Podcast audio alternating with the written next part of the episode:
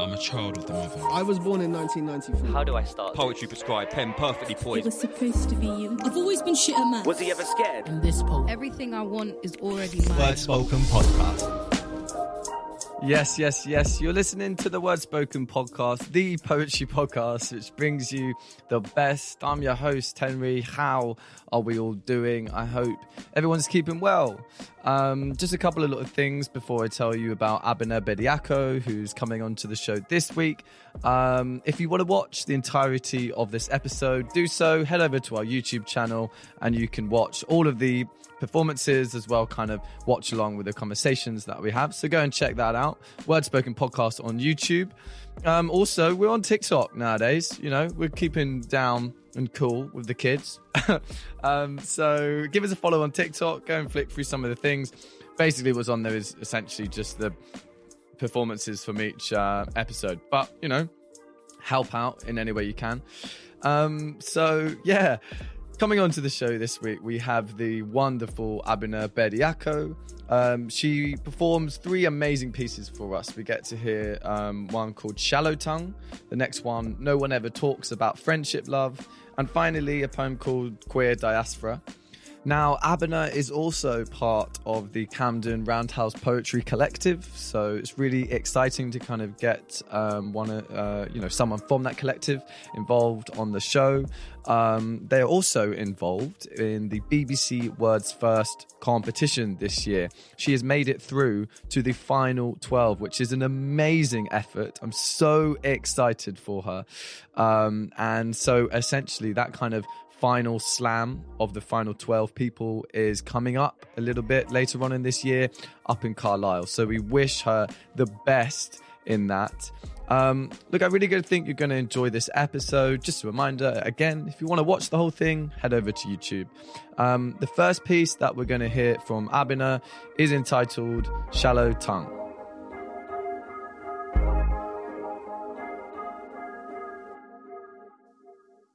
We scatter into the school hall. Preteens. Fizzing. Underarms sticky from the forced football lesson inflicted on me. But here, here, my eyes are transfixed on the curved moon of chair to drum. Two tall men, thick with pigment, greet us, seat us down. They lift a curved root to the palm of their stretched skinned drums, adinkra symbols etched deep into the wood. The sound taut, bassy from all the tight stringing, and then they sing to us. Ba ba ba ba she ba ba she ba ba ba ba ba ba she ba ba oh. Oh, she ba ba oh she ba ba oh she ba ba oh she ba ba oh she ba ba ba ba ba ba she ba ba oh. We sing it back. And as I belt, crickets on phone calls with cousins, broken mother tongue to grandma, hazy memories of orange dirt roads patch up, heal. They tell us they are from Ghana.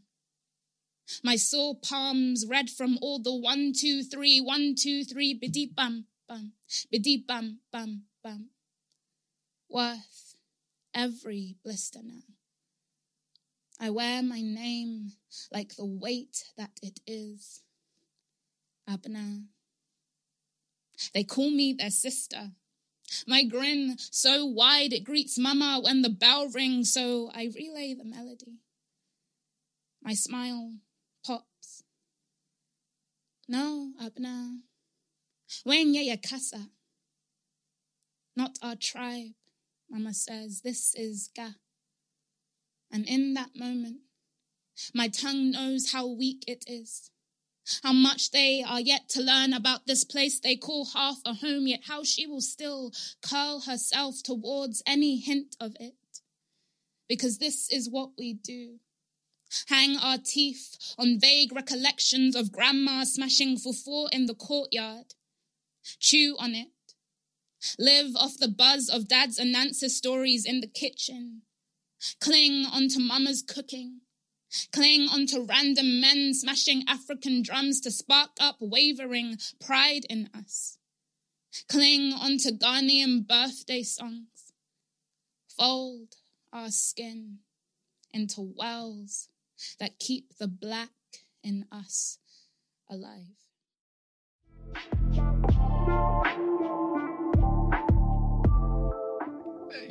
Hello. and we are rolling. So there we go. That was Abena Bediako with a lovely piece called Shallow Tongue. Um, thank you so much for coming on to Word Spoken and performing that wonderful piece for us to kind of kick things off. Um, how are you doing? How's things? I'm good. Yeah. Yeah. things are good. Things are really good at the moment. we had we had to kind of rearrange this a couple of times, which is fine. Yeah. Which is fine. but we sort of eventually got there. we eventually got We there. eventually there. But yeah. honestly, it's a pleasure to have you down and to have you on. So um, yeah, thank you very much for doing that. Thank So, you for having Look, me. I um, really, really loved that first piece. Thank um, Your your voice on it is lovely. Like you sing very, very well. Um, so let's kind of just for kind of people listening, let's kind of bring this right back to when you first started getting into spoken words. So what was your journey into this art form? So I've always really loved creativity in general. Um, and I always kind of sang and wrote poems like on my phone. Um, but it wasn't until university when I was in my second year of university in 2018 that I got involved in Unislam. And so I ended up being in a team of four poets and we went to Unislam and it was actually in Leicester that year. Um, yeah, just a team of four poets and we just just started performing from there. so I, I did my first poem, my poem, My Black Cloud. Um, and I also did another poem that I can't remember the name of at the moment. um, and then I just fell in love with it. And it was just such a beautiful environment to go into because I think the spoken word, especially at Unislam, the community is what really makes it. And you just get to learn and create friendships with people when they perform their Yeah. poetry and you get to learn so much about their worlds and what they go through. Um, and I just fell in love with it from there. And then after that, I kind of just like entered lots of different spoken word competitions in Leicester while I was at university there. So um, some antics. Um, and I won the championship slam in some antics. just um, saying. um, and uh, you know, find the right words in Leicester, run by Jess Green. All these different things I just kept doing, and then. Um, I entered the Roundhouse Poetry Slam finals Yes. got to the finals, which was really cool. Um, from there, it just kind of opened up. I, you know, was doing different projects where in Leicester and in London, and I got into the Roundhouse Poetry uh, Collective, um, and then BBC Words First recently. So it's just been a, Just it's it's been a really lovely and journey. It's been it took a while. I think when I first started, I didn't really know what my style was, but I've Mm. been growing, and I'm finally at a place where I'm starting to enjoy writing fully and enjoy like like my work. Yeah. Does that make sense? No, I mean that is um it's so much has happened in such a short short space of time because so when you did that Unislam that's back in 2018 right so we're talking 2 years Yeah. and Yeah. in all that time you've you've come a really long way and as you said your most recent thing is you're part of the BBC Words First uh, program, which is amazing. So well done. But so I really want to um, speak about that in a little bit. But first of all, I want to ask, how long had you been writing prior to getting into spoken words? So prior to that uni slam, how long had you been writing and like, did you have pieces for? Mm. I don't know that it was ever spoken word pieces I had. It was kind of just like I remember like I'd be sitting by my windowsill late at night. I wouldn't be sleeping or something, and then I'd just be kind of like jotting some stuff down. Some of them were really like imaginary poems, kind of like talking in a voice of someone I imagined. Um, but I always loved poetry in school. Um, my teacher, my English teacher, was amazing um, in secondary school, and so there was definitely that connection to literature and reading, whether it was novels or poems or music. I've always loved art in that way. So I think in the beginning, poetry specifically was more of like a hobby and way to get out things that I wanted to say or just wanted to explore and just calm myself down. Um, it was more music that I was like writing songs for, and I wrote songs throughout like all of my teen um, teenage years. Um, but yeah, poetry was more more uni. So what like do, do you think it was that kind of led you to kind of turn those pieces which you had in your phone, which you kind of, as you said, didn't really think they were spoken word pieces, or what was it that kind of led you to be like, actually, do you know what? I'm gonna enter this thing. Like, was there? How do you like? What was that process? So it was actually a specific process. Um, so I, I mean, the person who really inspired me to feel like I could do this was Sarah Kay. She is the poet that I just I found my voice in, um, and I still love her poems to this day. Um, but I think it was actually a very specific way I got into Unislam. I had actually started creating my own society at university. Oh yeah. Um, it was called Creative Space, which hopefully one day I will bring to life. Um, but it didn't end up working out. But at the Freshers Fair, I ran into Francis, who was in um, the Unislam team with me in my first oh, in my first year, in my first year, and in my second year Yeah. of, of of Unislam. Um, and he's actually in the BBC Words First Final Twelve As me, well. Yeah, yeah, yeah There you go. and found out on the on the on the Tuesday. Um, but yeah, so he was actually the person who was in the creative writing team, and he was like, you know, we're doing this thing called Unislam, and I was like, oh my god, like that sounds really cool. Um, uh, and then I joined the team. I joined the team from there, and I thought about because I, I said, oh, I've always wanted to get into spoken word. I've always wanted to do poems. Um, and I thought, oh, I've got a few things on my phone, but they're not really spoken word pieces. And I, I was just like, yeah, well, we can adapt that. We can, when we get there, we'll get there. Um, and so that's literally the story of how it started. It was at Freshers Fair, and I was like, yeah, let's let's go for this. It's um, it's quite it's quite an interesting thing because uh, lots of people actually do get into spoken words at a little bit of a later stage in life. Like at uni is kind of pretty common around that kind of age. Why do you think it wasn't something that you had access to or got involved with when you were writing those songs for, for example, as a like teenager in those first few years? I think, again, I've always kind of liked poetry, but I can see why. Like at, at school, the poems are very, you know, dated from way back when. Um, and so it didn't really feel as contemporary as now. Like spoken word, I remember seeing one of my first spoken word um, videos um, when I was in I think year eight or something, doing um, religious education, and it just felt so distant. It felt like, oh, you know, it had a style to it. It was kind of like almost like the guy was almost rapping in a way, like he had that kind of like rhythm to his his poem. Um, and I just felt like it was just so distant. It was like, oh, this is spoken word, this is poetry in school. There was no like cohesive link between any of it. Yeah. Um, so I just I never really kind of like linked the two of like, oh yeah, this can be something I can explore and this could be an art form. It was just like, oh, these like, you know, Renaissance writers from back in the day who are, you know, something we study in an anthology and like it was like so prestigious and nothing that it didn't really feel accessible, I guess. It is a real shame, and I think it's it's what so many people say, like, and it's really really common. People's perception of poetry when they're kind of at school in those teenage years is this very distant, unrelatable art form that's like outdated and has and has got nothing to reflect the way that you live in the world in which you live in right? It's written in other times by people you can't relate to in any way.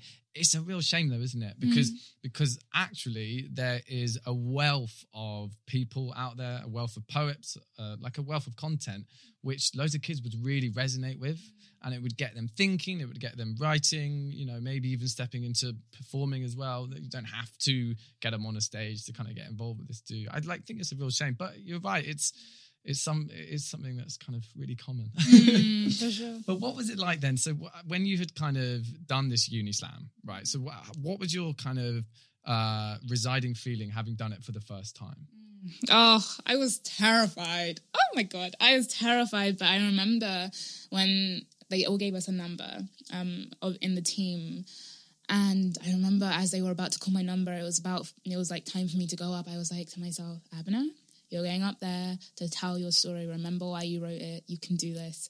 And I just channeled all of that, all of this excitement, all of this like weeks worth of practice that I'd, you know, built up. And then I went up and I just gave it everything. I also, I recently looked back at my clip. Ah. So I What was that it's like? oh my god, I've it's, I'm a completely different performer. I feel it was I I still had the same energy, but it was very much like words were very overemphasized. I feel like I didn't know my sound yet. It was very much based on like different, I guess, different ways. Uh, that I thought I could perform my poetry, and there's no set way to perform poetry. You know, you can perform it any way. You can overemphasize words. You can do it, but it's just like it's just so distant to how I was, and I hadn't really grown into my voice. So it was kind of like it was a beautiful feeling to watch it back, but it was also weird Yeah. to see it. I was like, oh, this is interesting. This is so different. Um, but I, I, when I did go up, it, it was I could tell I was really into it, and I was really into it, and it meant everything. I just gave it my all. And the response was really cool as well, and people really resonated to it. And I respect everything that it was. Um, and I just, oh, it was such a rush. It was a rush. I just, I loved every second, and I was like, I, I simply must do this again.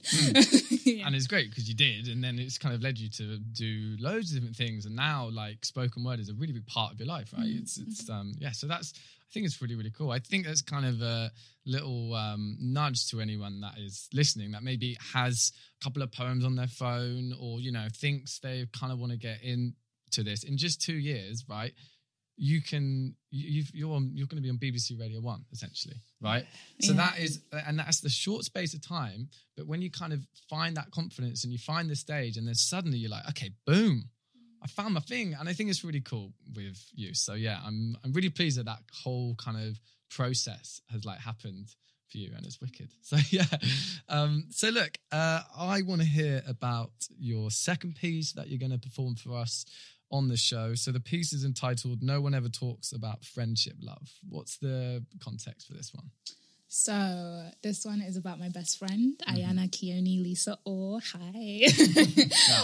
um, uh, she is she means everything to me. Um, she I I met her at university and I kind of went into university not really having any sense of like real proper friendships. I'd had quite a tricky time at, um, in secondary school. Um, it wasn't the best experience for me. There was you know, cases of like really awful things and arguably bullying as well. And so I just kind of, you know, went in and also mental health and stuff. I just didn't know myself and I was learning to. I didn't have any concept of what it meant to have a healthy friendship. And I met her in such a specific way in mental health society. Okay. Um, and yeah, I just tapped her because I recognized her hair, which you'll probably hear about in, in lectures. And then just from there, the rest was history. Yeah. So it's just about that journey and how much I love her, basically. Well, that is beautiful. Like, have you? I've, I've, I've always thought, um, what, like, I've tried to imagine what. I've never had a poem written about me. You know, I'm waiting, but what, what, like, have I'm? She's obviously heard this. Yeah. So, what did she? Like, how did she? How did she re- respond the first time she heard it? Like, what can you? What must that feel like? So. I'm actually, I'm actually really extra when it comes to because I just I think she just means a lot to me, and I'm a poet, and when I love, I love hard, um, and so it wasn't the first time I'd written a poem before. Okay. You know, it was um we I I, I uh, like back in Leicester there was this night called Find the Right Words, and um. I wrote a poem for our anniversary. it was like a year or so that we'd met, and um, I was like, "Yeah, we're, we're celebrating this day." And uh, she was sat in the crowd. We wore matching jumpers by accident, um, and I just I, I performed for her in the crowd, and like the whole crowd was there, and she I was like, "It's about this this fabulous person here." Um, so, so, oh God, oh, Um, fine, don't worry. so Uh, yeah, it's she- minor mic uh, tech thing there. So look, um, It's I'm so excited for everyone to hear this piece. I think it's a really wonderful piece. So let's hear this. This is Abena Bediako with No One Ever Talks About Friendship Love. Love at first sight. I tapped you. Your wine curls, thick frames, red and black leather bomber jacket all turned around to beam at me. I told you I recognized your hair from psychology lectures. Grinning, you told the story of how your hair was a siren that lured eager freshers that were dying to make new friends. My mind was heavy hell that day. You didn't see it that way. Keyed my number into your phone, your immediate text already interrupting any doubts that it wouldn't last. Are we official? It took me months to fully trust you. But somewhere in between my cries on your bathroom floor, you tilting my chin up to tell me the sun and I were on the same level somewhere in between our post seminar chats. Faces glowing amber, red, moss green under the stretch of a traffic light our warm breath turning mist in the cold. Somewhere in between our streams of voice notes, you helped me to unlearn the songs abandonment had taught me to sing. That night, you introduced me to the new bay. You said, This is my best friend, Abena, in the sticky nightclub queue, and I geeked out, even through the blur of alcohol. In the morning, when I sobered, I told everyone. Honeymoon phase. I hear your squeals in the bean stew I have for dinner. The plantain tastes extra good now. When it's icy, my headphones warm my ears. I know you miss the sun. I don't skip Daniel Caesar some days so I can bring you with me as I walk home. There are so many memories I refuse to forget. Like screaming, dripping in finesse, half drunk, all the way to the cash machines just so you could help me block out things I would rather forget. First fight. Pedestals are burning. We are finally human no longer gods, just humans who still care viciously for one another. The day we rubbed each other the wrong way, I had no idea where to put all of my anger. So used to turning to us to fit all my pieces into all the right places.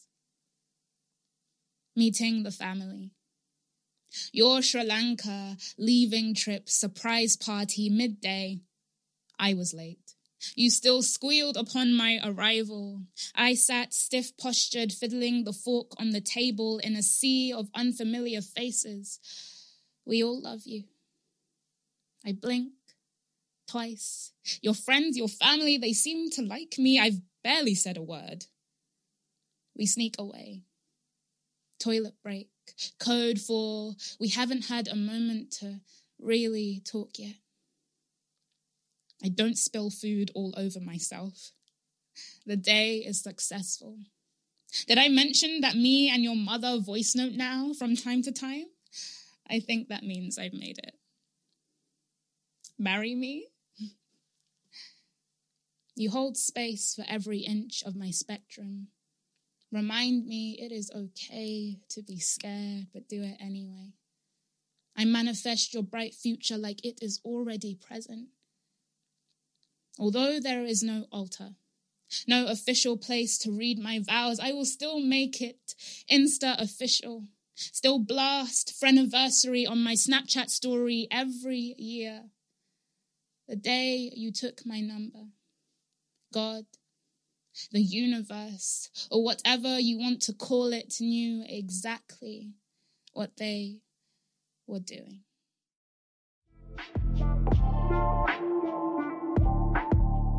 So there we go. That was Abena Bediako with No One Ever Talks About Friendship Love. Um, what a wonderful piece that was. Again, thank you so much for sharing that with us. That was um that was really really lovely. Thank you. Um, so uh, what I want to chat about now, we have obviously briefly mentioned it already, but I um just kind of for the listeners really, this did come up last week with Joe, um, and he wasn't aware of what BBC Words First is.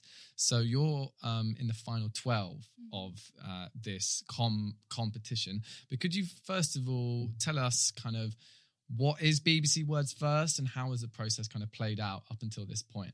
Okay, so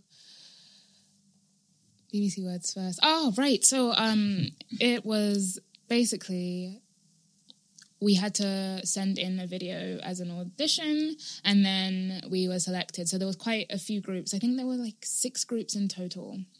And yeah, I got through into the one of them. Mine were on Mondays. I completely forgot the question. Do you mind reminding the question for me? Don't Sorry. BBC Words First. okay, So yeah. So how did it how did it play How- out? yeah. So, uh, what was the kind of first steps of the process, like, and where's it kind of leading to? Right? Have you have you already been on BBC Radio One? Has that has that has that happened yet? Will Okay, that so no, no, no, no, no. So we've had our workshops first. So we, um, my mentors were Deanna Rodger, Ro- Deanna Rodgers, and Adam Kammerling, Hmm. and um, Owen Craven Griffiths. Didn't say that with too much confidence. Oh, no, because I know him by John Berkavitch, a, Yeah. a poetry name. Um, yeah, so they were basically like he was hosting the session, and those were my mentors. Um, so we've had our workshops, we've had our like master classes with them, and then through that course, we had to like basically write a new piece of writing. Um, which was going to be submitted, and then from there there would be a final twelve that were selected. Cool. Um, so it, a, a lot of the things we were taught was, you know, write with intention and learning about metaphor, which is really something I wanted to like master in this next in in this next stage of my writing. Um, and yeah, we just had to like learn different things, learning how to perform because it had to all be digital the way we recorded it because of COVID 19 Um, and then yeah, we had to film it. You know, send it through. We had a watch party in our group. It was just such a beautiful, beautiful environment. It felt like home. I felt I hadn't written in a while, and it was just the, boost that I needed. Um, So you're now in the final 12, and there's ultimately going to be a slam, right, of those final 12. Yes, Um, so when and where is that taking place? that is happening on the twenty sixth of a, of September in Carlisle. Yeah. Um, yeah. That's so amazing. Yeah. So all, will all 12 of the performances be played out at, at some point, or I be? think so. I think so. I think it's going to be either broadcasted or some people might do it remotely depending on their Hmm. situation. Um, That is amazing. Honestly, like congrats. Thank you. Because um obviously, you know, you're already part of the Roundhouse collective, which is very impressive. But to make it on to this BBC Words First thing, I mean, there will be thousands of people applying for that.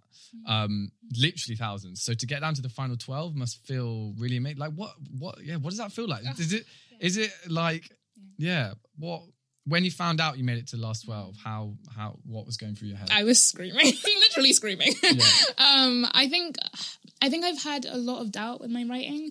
I, I've always had a love hate relationship with it, and kind of there's been so many points where I'm like, ah, I just don't think that this is going to work. Maybe I should just give up, and I don't know if it's you know translating. I've always had that, and so I've, you know, to keep pushing, you know, to build like a creative community sometimes that will be like no apply or like friends and stuff and then keep going for things. It just finally feels like the hard work is paying off all of the tears all of the worries everything and just keeping on like keep on biting and stuff like that. Like it just feels like it's paying off. Mm. And i'm just excited and I, i'm starting to like my work. Like i'm actually at that place. And so i'm just yeah i'm really excited to grow as a writer.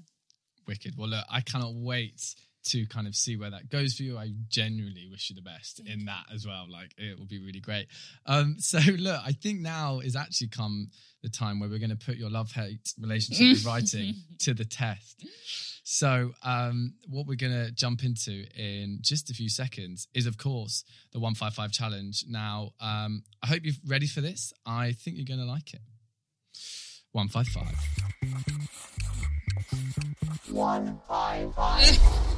155 is the part of the show where we challenge our guests to a quick fire free write. The rules are as follows you must pick one word out of that box right in front of you and use it as a prompt to write a piece. You have got 1 minute 55 to complete this task, after which you solemnly swear to read it out loud. Do you, do you solemnly swear to I, read it out I loud? solemnly swear. Do you? Yes. You ready for this? I am. Okay, cool. So the first thing that we need to do um, is pick out a word. So if you want to give it a little shake, make sure it's completely random. Let's see what word is coming out for Abena. I I can see you're kind of nervous. Oh no! What is the word? Nostril. oh my god. the word is right now. I put some random words in there, and that's one of them. So the word, ladies and gentlemen, is nostril. Now you can. that was probably one of the weirder ones, to be honest. So that's just your luck. So, okay, what I'm going to do is give you a countdown in just a little bit, right? But before we do that, I want everyone listening at home to know that you can take part in this as well. Um, enter your pieces. Basically, we're going to have the countdown in one minute 55. You've got to be honest, but if you send me in whatever you guys come up with, then one of you listening will win yourself your very own word spoken mug. I mean, what's not to like about that? So, um, I think we uh, make sure you got your pen and your pencils ready or your phone, whatever you're using. We're just going to get up to the countdown in a little sec. Now, are you ready, Abena? I think Nostril. so. Okay. okay, ready? Your time starts now. Okay, we've got 155 on the clock. Abena is writing away a piece with the prompt of the word nostril. I do apologize. I don't know where that word came from, but I'm going to tell you a little fact about nostrils, as I often do. The most painful place on the human body to be stung by a bee is the nostril.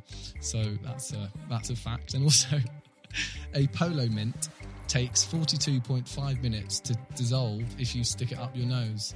So there's there's two ridiculous and uh, very pointless facts for you about nostrils. So look, we're coming up to nearly halfway with this 155 challenge. I say we're about a third of the way through. Now, I've done this a couple of times, people, and it's not easy.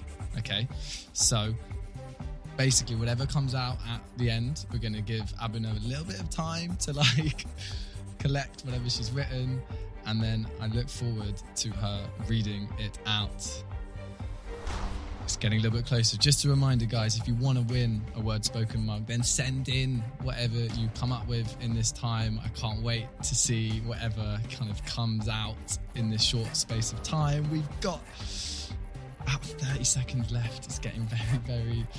We're doing a lot of writing now. I think Abena's going to be actually surprisingly Oh very my good god, at this. no. I do. can't even- You got this. I'm so bad at it. You got this. We're coming up to probably about 20 seconds left. It's building. The tension's hitting. Nostrils, people. Noses. Nostrils. okay, we're coming up to the 10 second countdown.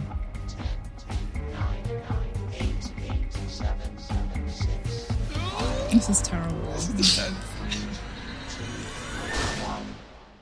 Put down your pens, ladies and gentlemen, and Abena. Okay, so I literally apologize. Do you know what? When I was trying to come up with with the words, I was like, I'll just chuck in some weird ones, and that's one of them. So, um, anyway, look, uh, let's hear Abena's. I'll give you a little time, maybe just kind of read through it and get see what you're up with.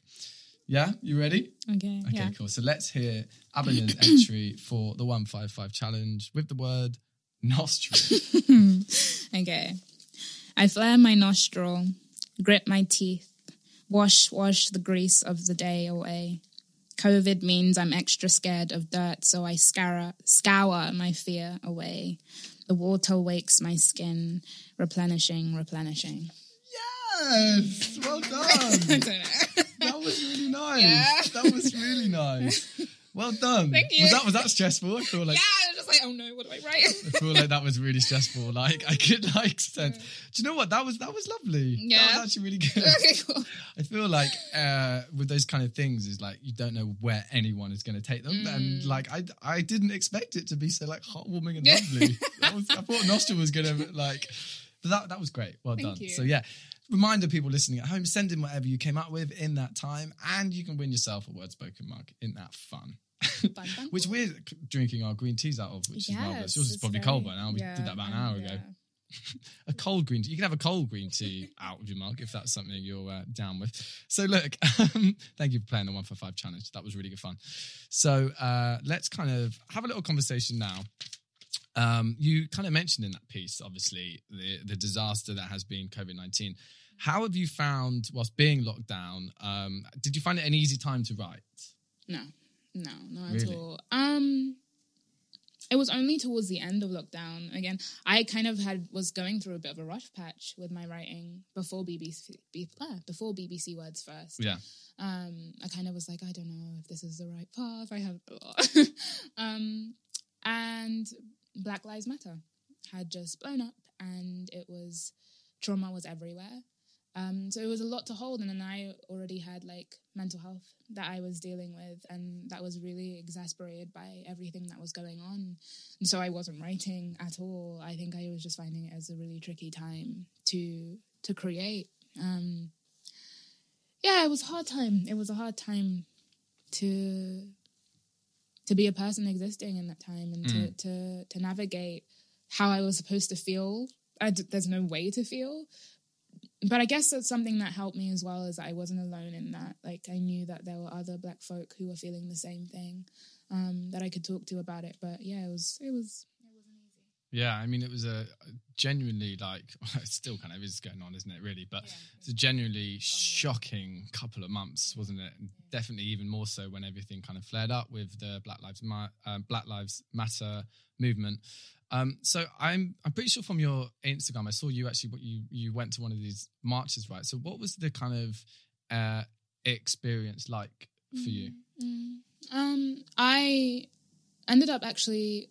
I went by myself, and I think my family were quite worried about me because you know going to a protest by yourself is is arguably a dangerous thing. But it was something within me that was like, I need to be there. I just need to be there. It was, um, it was I think Pride weekend that weekend. Yeah, it was Pride weekend, and this was the Black Trans Lives Matter movement. I didn't actually get to that one until actually had finished because I went and I joined not the wrong protest. Each every protest is just as you know important to be walking in, but that was the intention to go to the Black Trans Lives Matter one. I went to the Shukri Abdi one, and then I went by myself and I made a friend whilst marching, and I was yeah, um, and then we kind of walked through it and it was just a really emotional but powerful atmosphere where you know i could just see so many people like me and we were we were fighting we've always been fighting but it was it it brought me a sense of peace as well um seeing different races coming together in in that in that way um, and then I went to the Black Trans Lives Matter one, um, and even though it was coming to an end, it was actually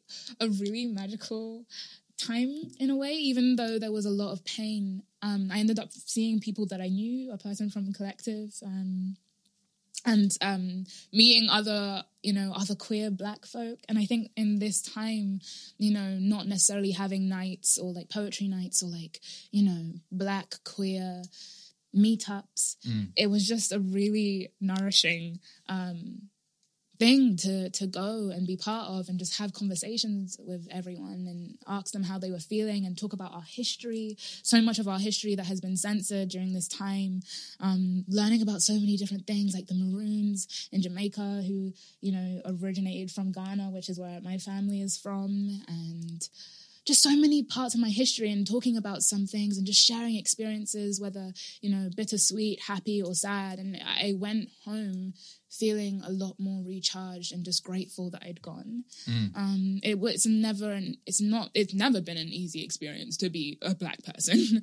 um, but I think just in that time, it was really, really heavy and it was just a lot to hold. But yeah, that, that protest gave me a lot of hope. Yeah. No, I think one one of the things which is perhaps because obviously Black Lives Matter has been a movement for a, number of years, right? But what what does feel a bit different this time round is the kind of broad consensus, right? And the kind of in and the involvement of pretty much everyone, right? At these kind of mm. marches and stuff, it was it was not necessarily just black people, was it? It was a mm. kind of real it like felt like it was the nation behind this movement you know which which which i think in the past it hasn't always felt like that um is that is that something which you would say is true or I have don't know. read that wrong I, I I feel like it, it was encouraging to see allyship and you know people you know posting about it and you know at at protests as well, specifically you know showing up. But I think there's also the element of performative allyship that we don't know if everyone is genuinely for it. I also feel that it was definitely lovely to see allyship, but I don't believe that the entire country would are, are behind it in the sense of you know that like the Tories are definitely still doing so much to scrap and to to you know undermine working class people, black folk all the time, you know trans folk, mm. and so I think there's a lot of work to be done. I feel like it was huge, and suddenly you know it was just trendy to be black. Every black person was everywhere. Um, Well, I think that is Yeah. that is definitely one of the s- slight problems with something when it does uh, blow up and kind of really does become part of the mainstream. You know, it was all over the news, wasn't it? All over social media and stuff. Is uh, you do get a chunk that kind of potentially just tag along, I guess. But but I mean, yeah, my, my overriding feeling from it. obviously I'm not black, so I don't have the experience of someone that has kind of suffered with the issues which the movement is kind of talking about. But I think I think for me, like honestly, so I I actually wasn't in England during this time, so I actually couldn't go to any of the marches. It was a real shame, but I just felt just just just as a visual, right? Just seeing all the photos that I saw and all of the kind of everyone's um instas and what was coming out in the news, I just felt I don't know, like that's from a out from an outsider's point of view. I just felt like, okay, cool. There's actually it feels like everyone's in on this, you know. Like there, I think there's only been a few like protests, you know, over the past few years or so, which have genuinely felt like, okay, this is the voice of most people. Like I think it was a little bit like that with that Brexit march. There was like carnage, like a crazy amount of people out there. like, I mean, and um, yeah, I mean, I don't know. So, uh, did you find? Have you written a piece about the Black Lives Matter movement? yeah, Kind of since everything's happened. Um, so in a way, mm, my next piece is kind of kind of touches on that slightly. And recently, I took part in this thing with Creative Mind, um, and yeah, my poem was about like the mental health struggles and um, the Black Lives Matter movement and everything. So I definitely have been starting to write poems that kind of tackle that as well. Um, yeah, I guess as well, one thing to just mention is I, it was definitely hopeful, like with the whole Black Lives Matter movement. There was definitely the protest gave me a lot of hope. But I, I think it's just that whole thing of like, it can't just be a moment and this has Yeah. been forever. And, and it's just like, okay, movement and people talking, but also action. Action is the most important thing. And, and that when this dies down and it's not a trend, like it's not trending, like it's still, people are actively doing things. That's mm. what is going to bring that lasting hope. I I like change. I think one of the reasons I'm just thinking out loud here. I think one of the reasons why it's actually quite common, which is um, which is a, which is very unfortunate. I hope it and I hope this doesn't happen, right? But why things are so often now trends and like uh basically based on a hashtag and they kind of come and go and make making real change is a much much harder task than getting someone to share something is it's just because of social media i just think we're, we're so used to like a kind of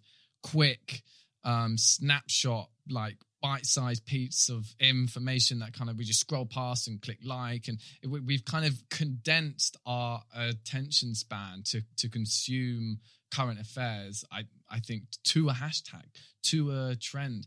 And and it, I, it's really unfortunate i think because well it has its pros and cons right? Because a it has given us the ability to kind of really spread everything. So there was loads of stuff going around social media wasn't there? like um so that obviously helps get the message out there and like anyone can post up a video and convey their experience. And so that does level things out and give exposure to things which otherwise otherwise might not get that. But the downside to it i i think is it's it's actually a bit harder to really enforce genuine change because people feel like they've done their bit by clicking and sharing and doing whatever. They go cool i'm It's gone away. I'm yeah, as, literally as if it's gone away. And I think it's a real shame. And I hope it doesn't happen with this movement. I don't know. You know, I guess we'll have to see how things play out. Um, but maybe I'm an optimist, right? I kind of just, uh, Yeah. hope that this is the turning point. Yeah. So look, I think that leads us does leave us uh, quite nicely onto your third and final piece. Mm-hmm. So, um, oh, I've got my little notes. What it's called? What's it called? Ah, the queer diaspora. So, give us the kind of preamble to this piece. So this piece was the beginning of it was very centered in the now. Um, and it was my piece for BBC Words First, the first part.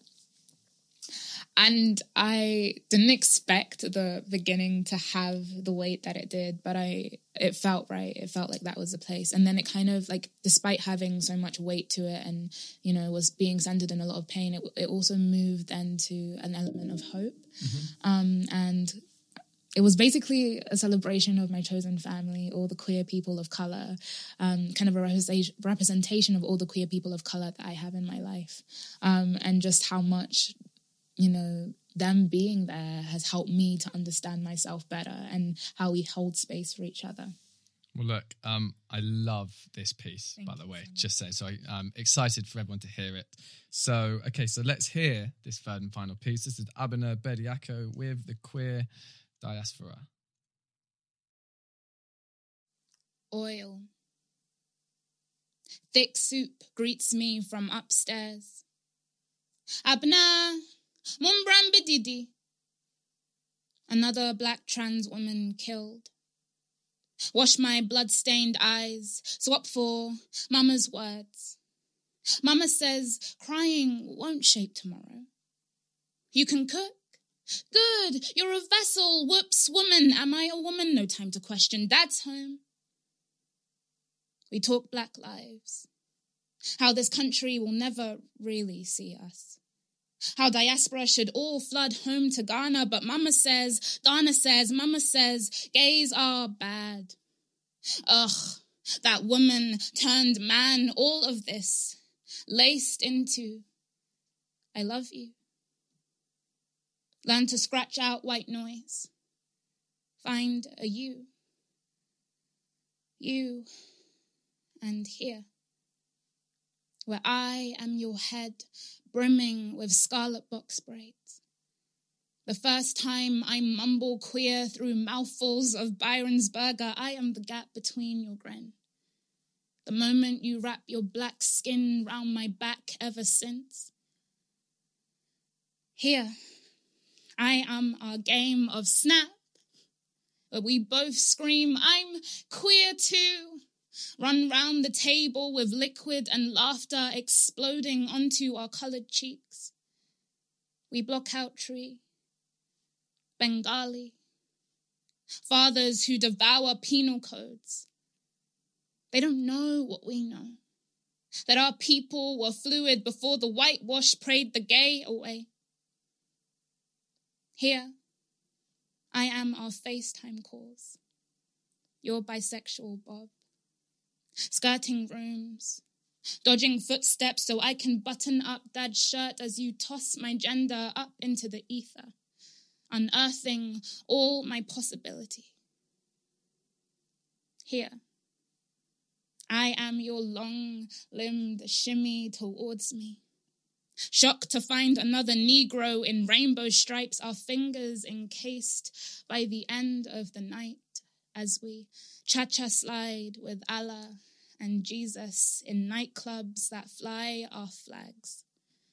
This country that murders yet gives us all the love we long to receive.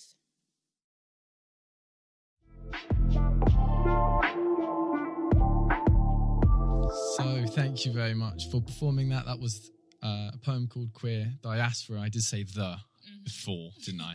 You did correct me when it was, was played.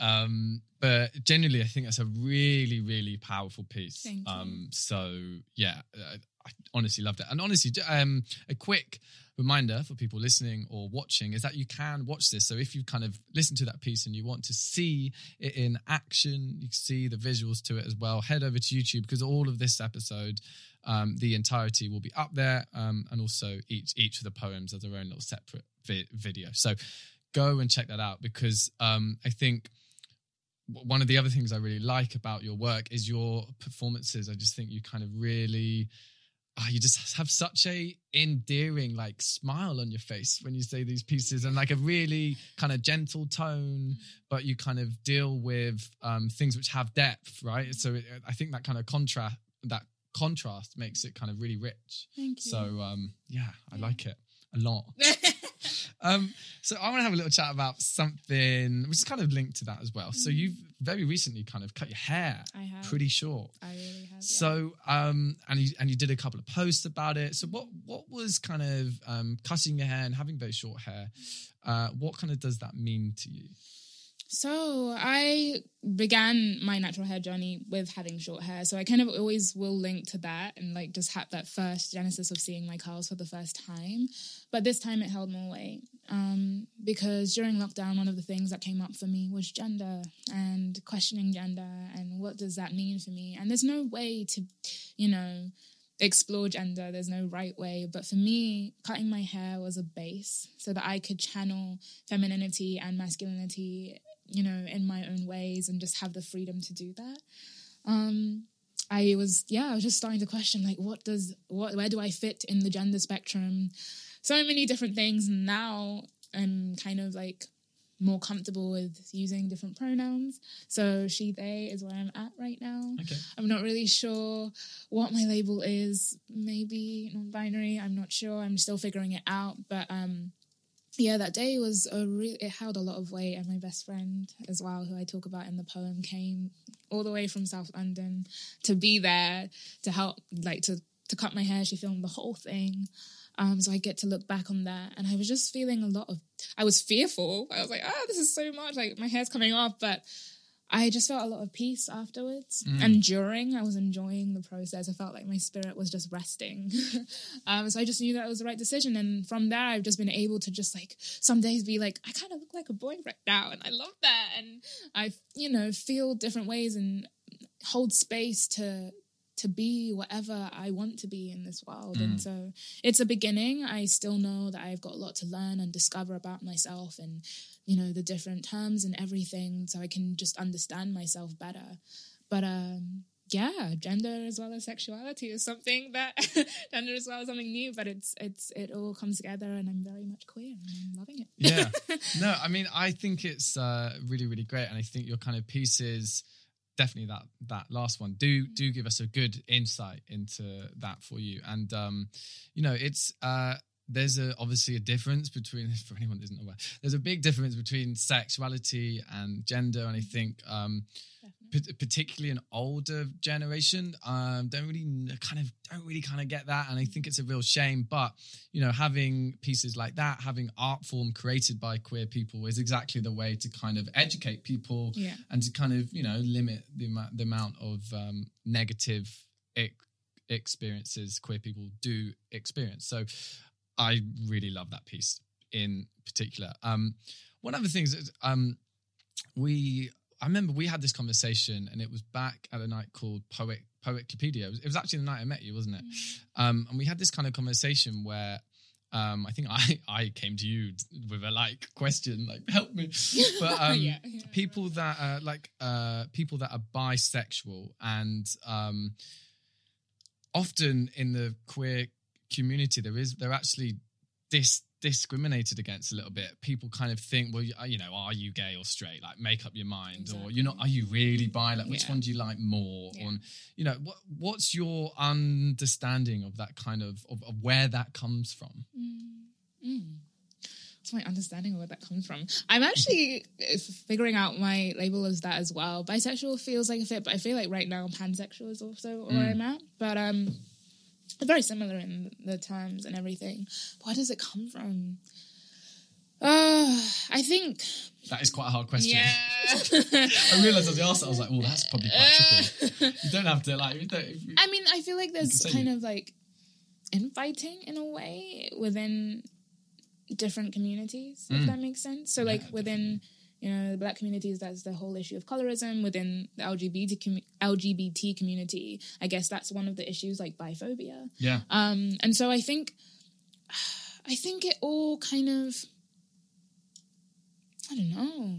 I think it's, I think it's a you know biphobia thing in terms of like you know, people that are heterosexual, but I also think it's that whole. I don't know. It's a it's a weird It is hard. one. No, it's, It's a tricky I one. d- just as you were kind of saying that, I was just thinking, Yeah. actually, why? Why?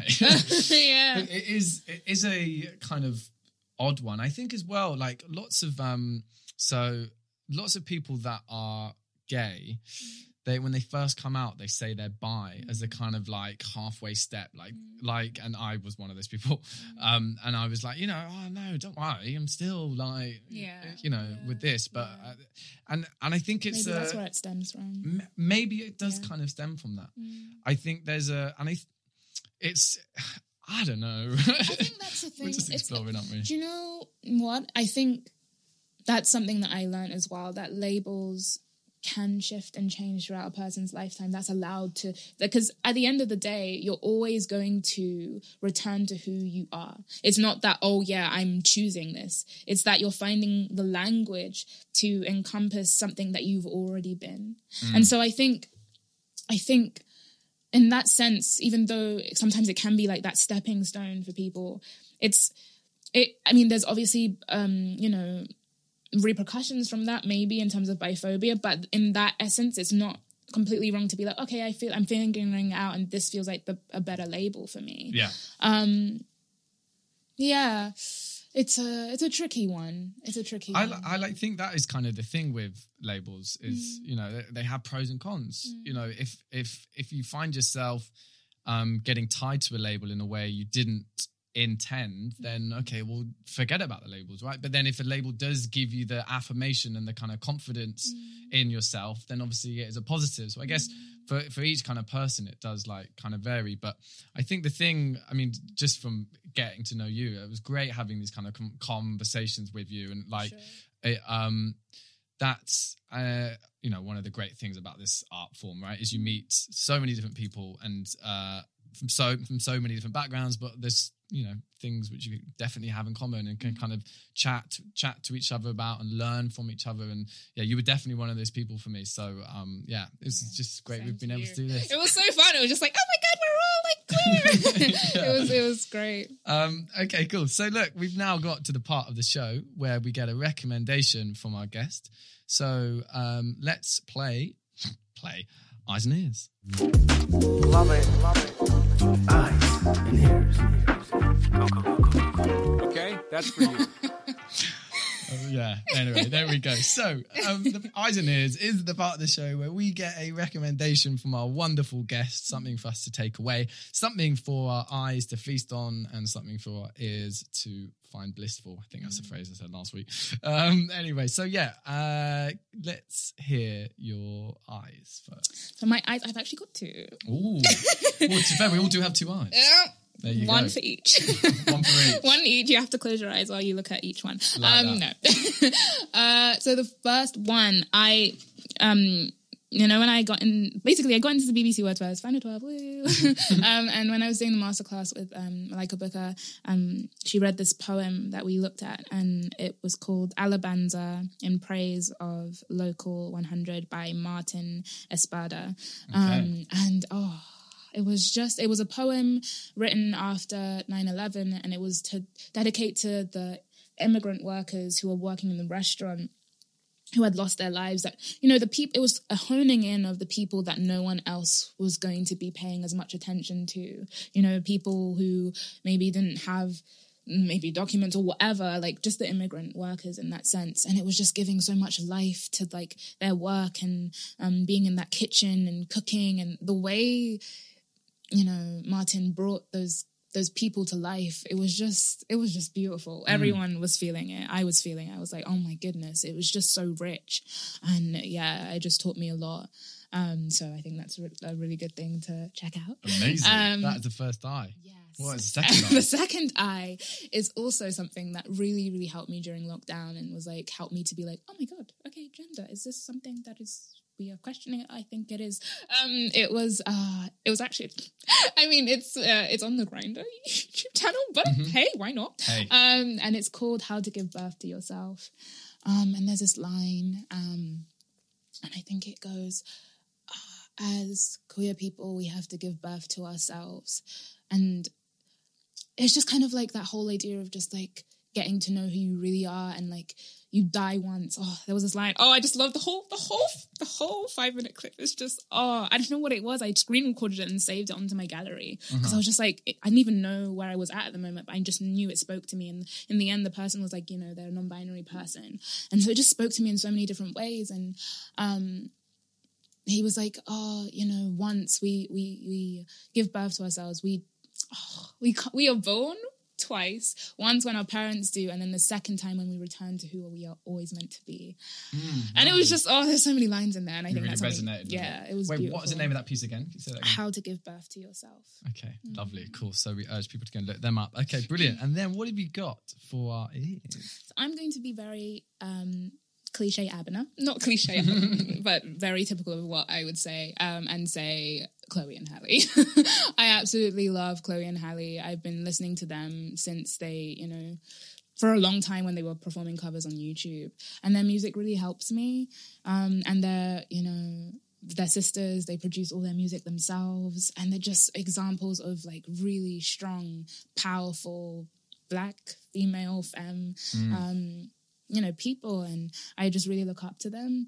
Um they released a new album called the ungodly hour. Um their old album is the kids are all right. The whole album is beautiful. Um yeah so i guess go have a listen and their music videos for it is amazing as well they're just they just slay life and i'm very i'm a big fan if you can't tell well, okay, brilliant. Well, look, those are three great recommendations. We urge people to go and have a little listen to them. Why not? You know, that's what this is all about. So, uh, thank you very much for giving those to us. So, look, we're now moving on to the final, final bit of this episode. Um, so, the last question that I pretty much always ask my guests is uh, what are your plans for the future with your kind of spoken word and your art form? What are your goals? So obviously, we've got BBC Words First coming pretty soon, but what's your kind of look to the future looking like?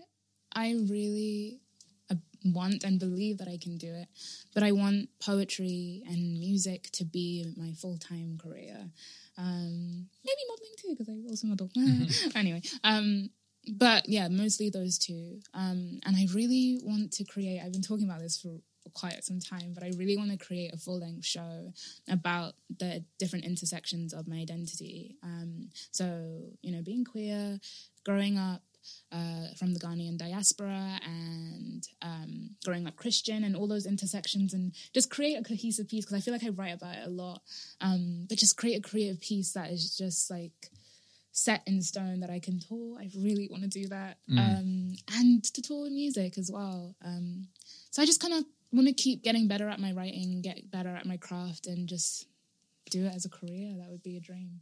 Right. Well, look, I wish you the best with that. I think, look, you've been doing this for two years. You've come on a very, very long way. Um, and have even got involved with BBC Radio 1 in that time. So I think that is a testament to what the next two years could be for you. So I really look forward to seeing stuff like that you've just mentioned. And I wish you the best with it. Three wonderful pieces we heard from me. We heard Shallow Tongue, No One Ever Talks About Friendship, Love, and Queer Diaspora. Um, each brought us something different to kind of speak about um and but they were all kind of sewn together with your delicate delivery and just like really yeah i like it. Great writing as well. So look um remind people where they can find you on instagram So you can find me uh, at Abena underscore E underscore B. So that's A B E N A underscore E underscore B on Instagram and on Twitter, which I still never getting how to I, use. twitter is such a pain in the ass yeah.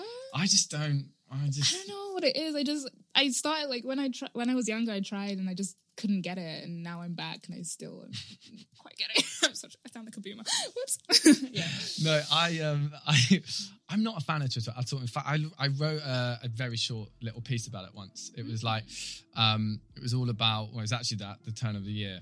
so naively thinking that it was going to be a good year, but I was like, things that we can do in this year to make it better than the previous ones. Wow, how misguided that was. COVID But one of the ones was- was like, nah.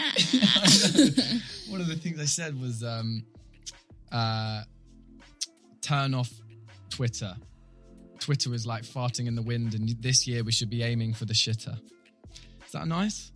So on that lovely note, on that lovely note, we're going to wrap up and say thank you very much for coming Thank down and sharing me. your work. Best of luck with the BBC Words First. Guys, listen out for that, okay? Listen out for it. We're going to see you representing the word spoken vibes. So, yeah, thank you very much. Cheers, everyone. We will see you all later next week.